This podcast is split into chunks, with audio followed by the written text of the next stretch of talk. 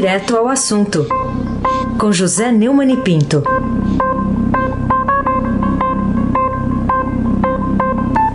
Oi, Neumani, bom dia. Bom dia, Raíssen Abac, o craque. Bom dia, Carolina Ercolim, tintim por tintim. Bom dia. Bom dia, Almirante Nelson e o seu pedalinho. Oh, faltou o hino hoje, hein? Você não, não, não pediu o hino, hein, hein Carolina? Bom... Não sou eu, né? Tem que pedir um aplauso involuntário aqui. Você sabe que dois times vieram aqui abaixo da linha do Equador e se deram mal, né? Os dois do Equador. É, pois é. é. Parabéns. Bom dia, Bárbara Guerra. Bom dia, Frânio Vanderlei. Bom dia, Clã Bonfim, Manuel Alice Isadora. Bom dia, melhor ouvinte, ouvinte da Rádio Eldorado 107,3 FM. Aí se abaque o craque. Bom, assunto do dia, né, Neumann? A Organização Mundial da Saúde declara pandemia por coronavírus, é a manchete do Estadão hoje. Bom, no que, que essa decisão pode alterar a rotina aí da, das pessoas, nós, pessoas comuns? É, o anúncio de que a Organização Mundial de Saúde declarou que a rápida expansão do novo coronavírus pelo mundo já se configura como uma pandemia foi feito ontem pelo diretor-geral da OMS, Tedros Adhanom Ghebreyesus, durante a coletiva imprensa. Nas duas últimas semanas, o número de casos de Covid-19 foram das, é, fora da China aumentou 13 vezes o número de países afetados triplicou, agora são mais de 118 mil casos em 114 países e pelo menos 4.291 mortes registradas. O, o, o, o também é, lamentou que milhares de outras pessoas estão lutando pelas suas vidas em hospitais. Nos próximos dias estaremos, esperamos ver o número de casos, o número de mortes e o número de países afetados escalar ainda mais. É, ah, lembrar que a OMS vinha relutando nos últimos dias em declarar a pandemia, mas o ministro da Saúde do Brasil tem cobrado essa decisão da, da OMS, o que mostra a, a, o, o, estado de alerta, a competência e, a, e o tirocínio e do ministro Luiz Henrique Mandetta. Que a saúde está muito bem entregue, felizmente, nessa hora de crise. Eu gostaria é, só de é, dizer, eu tenho conversado muito com a Isabel sobre isso, nós vamos sair de casa o mínimo possível, nada de festa, nada de restaurante. Eu sei que é uma decisão muito difícil, mas ah, não, há, não dá para vacilar nisso aí. E quero aqui é, ler ah, um recado muito sintético do poeta Jorge Cunha Lima, no nosso grupo aí de, de, de e-mail, que eu acho que é o melhor a fazer. Nada de contato físico, aperto de mão e beijo. Coloque a mão sobre o coração e basta, antes que o vírus nos separe. Carolina Ercolim, tintim por tintim. Neumani, vamos falar sobre essa fala do ministro da Saúde, Luiz Henrique Mandetta, que prevê cinco meses bastante duros aqui para o nosso país.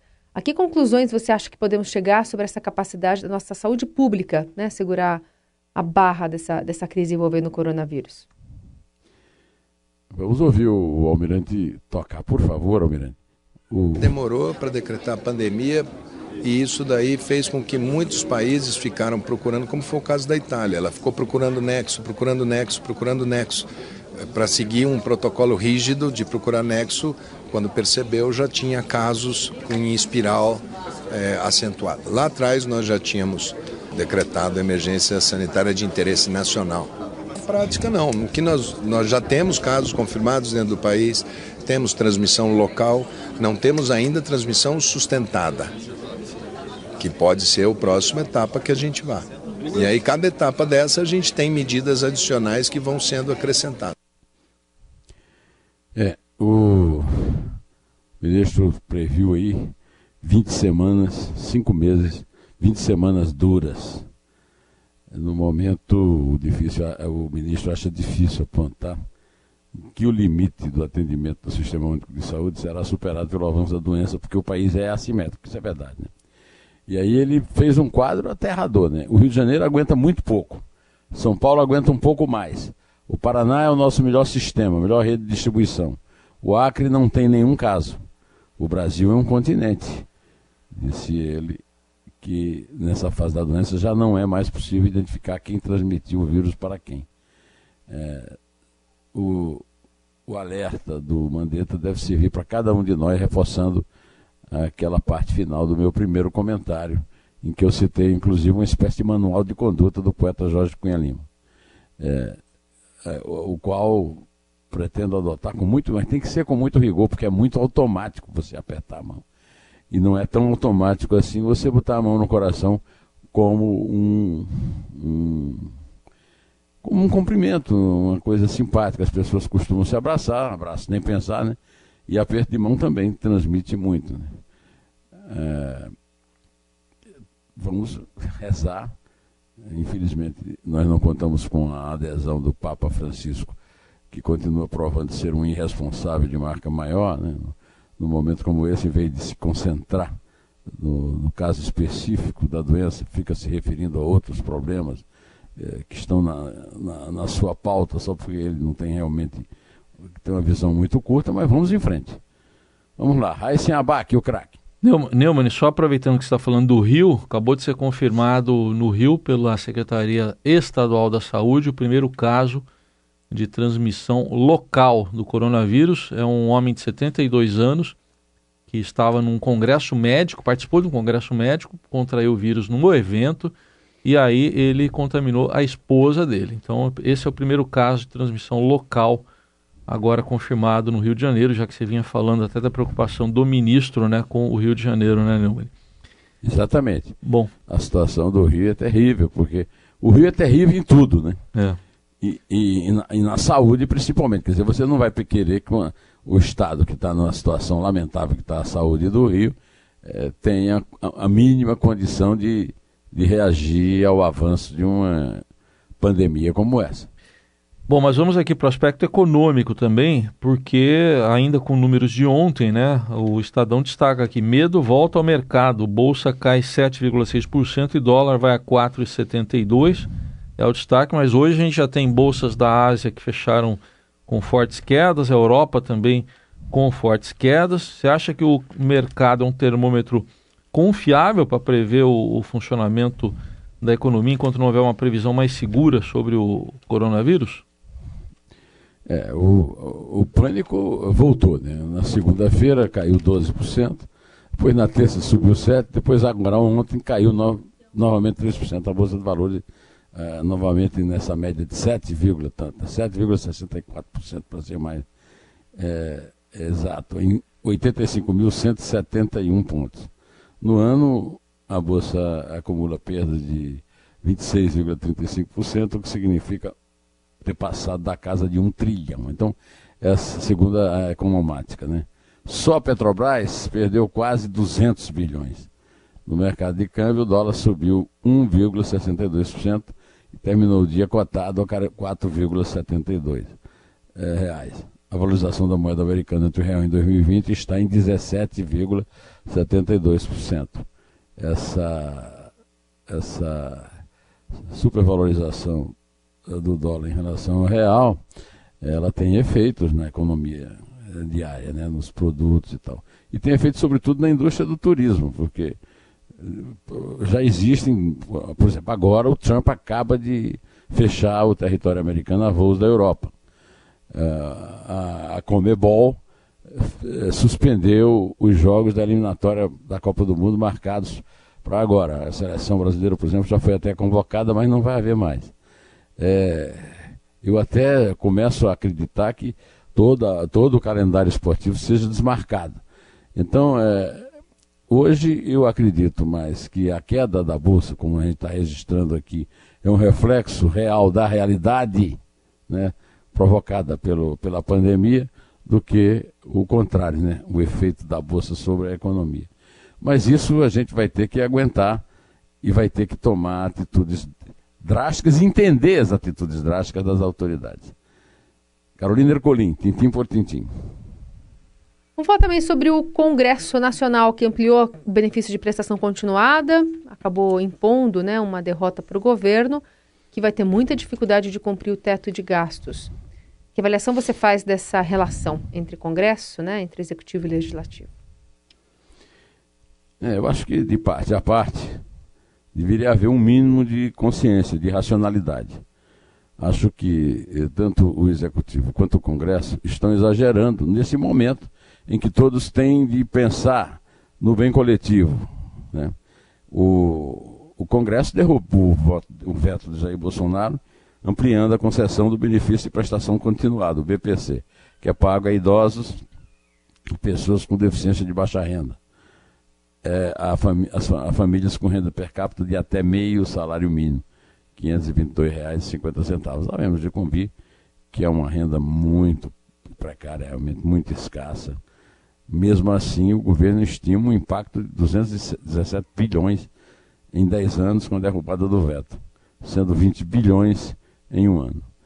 É, acho que essa, essa briga no Congresso com o, o, Poder Executivo tinha que cessar. Essas pessoas deviam ter um mínimo de, de juízo e, e de capacidade de desprendimento no momento de tanta agonia, de tanto medo, de tanta perspectiva que você não sabe qual é. é. De qualquer maneira, eu também sempre achei que essa, essa, essa, esse tal benefício de prestação continuada é foi uma decisão bastante cruel né, com as pessoas que foram atingidas. Então, não dá também para é, se referir ao Congresso como, como me referi adiante quando tratarmos de outro caso mais, é, mais lamentável. Né? Aí se abaque, o craque. Outro assunto aqui, Neumann, é que avança o projeto que dá 15 bilhões de reais a parlamentares. É um controle aí de 15 bilhões de reais do orçamento, está contando aqui o Estadão. Não é a definitiva ainda a aprovação, mas passou numa comissão, né, Neumann? Que consequências isso pode ter? Consequências terríveis, porque uma hora como essa, por exemplo, que o ministro Mandetta foi ao Congresso mendigar 5 bilhões de reais para evitar o colapso do sistema de saúde, o Congresso passa a mão em 15 bilhões, numa briga eh, direta com o Palácio do Planalto. 15 bilhões é três vezes o que o Mandetta está pedindo, para distribuir em emendas parlamentares entre os seus eh, pares no Congresso para os prefeitos e governadores no ano de eleição, eleições municipais, sem fiscalização nenhuma. É um golpe.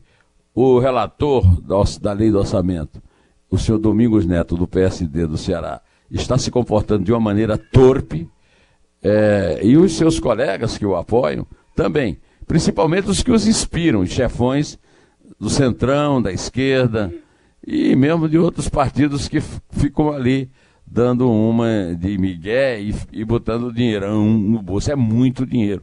15 bilhões é muito dinheiro. E eu agora faço. Eu até cheguei a vez fazer uma comparação com a loteria, é, que ficou sendo um troco de igreja. Agora eu faço a comparação com o dinheiro. É três vezes o dinheiro que o, o Mandetta, que está é se mostrando um ministro sério, está pedindo para o próprio Congresso autorizar para a saúde. Né? Essa proposta foi aprovada na Comissão Mista de Orçamento por 19 a 5 na Câmara e 7 a 1 no Senado. O projeto que derrubava o veto do presidente, mas o próprio presidente eh, recuou no Congresso e é, agora tudo indica que vai tudo por água abaixo. Se é que, pelo menos, essa declaração de pandemia não põe um pouco de, de juízo. Né?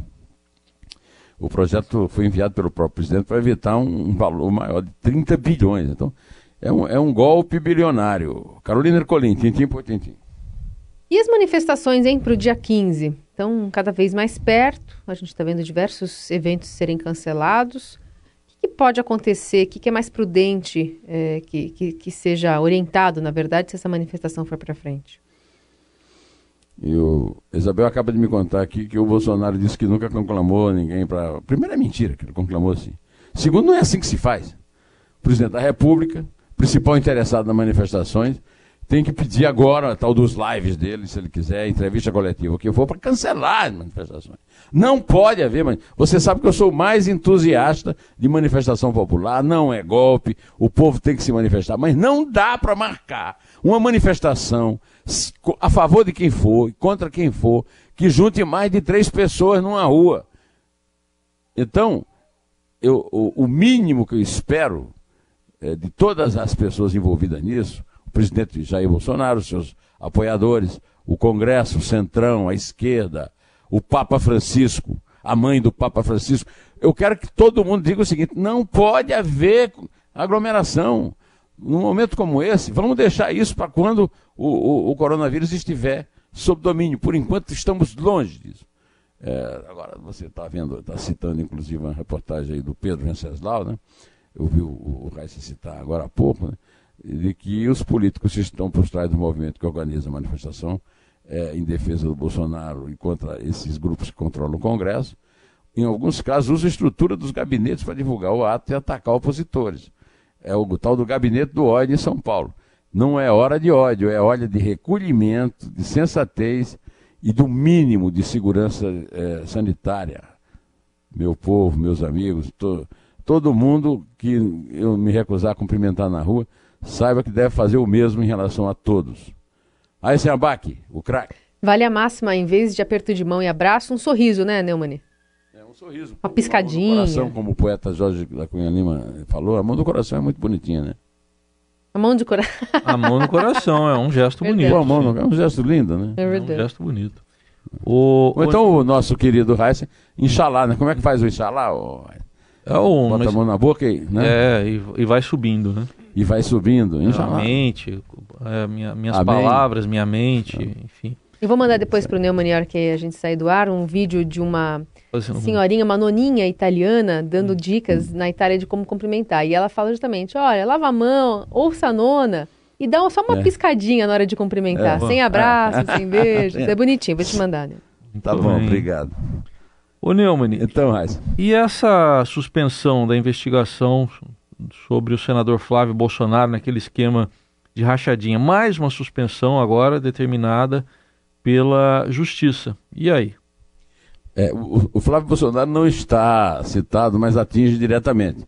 Porque a Justiça do Rio suspendeu anteontem uma investigação do Ministério Público sobre o empresário Alexandre Ferreira Dias Santini, sócio do Flávio Bolsonaro, é, na empresa Bolsotini Chocolates e Café, explora uma franquia da Copenhague, que se numa loja do shopping Via Parque, na Barra da Tijuca, zona oeste do Rio, e que ficou famosa por, uh, por causa da questão exatamente dessa investigação que envolvia, cujo protagonista é o ex motorista, segurança, factotum, amigo do Bolsonaro tal, Fabrício de Queiroz. O desembargador Antônio Carlos Nascimento Amado, que é um nome que tem sido citado em relação a esse caso, da Terceira Câmara Criminal do Tribunal de Justiça do Rio, deu habeas corpus pedido para o Santini, eh, sob o argumento de que o empresário não constava como investigado no procedimento investigatório criminal sobre o caso. Por isso, não poderia ter sido incluído nos pedidos de busca e apreensão do Ministério Público do Rio de Janeiro. Uma das hipóteses investigadas pela, pela promotoria é o uso da franquia do shopping para lavar recursos públicos. Então, é aí que entra o senador Flávio Bolsonaro, que é através do sócio, através dele mesmo, em vez de enfrentar a investigação e provar a sua inocência, fica apelando para interromper a investigação, até através do sócio. Carolina Ercolim, tintim por tintim.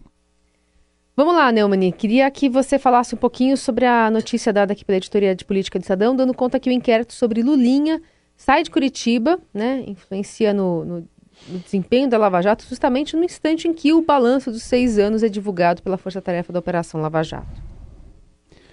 É, é, isso aí é em obediência a uma decisão é, do, do Ministério, do, do, Supremo Tribunal Federal, né? E o, agora, neste momento, ontem mesmo, eu cheguei a comentar, né, que a Operação Lava Jato completou seis anos e o, o os procuradores fizeram um balanço é, bastante significativo, né?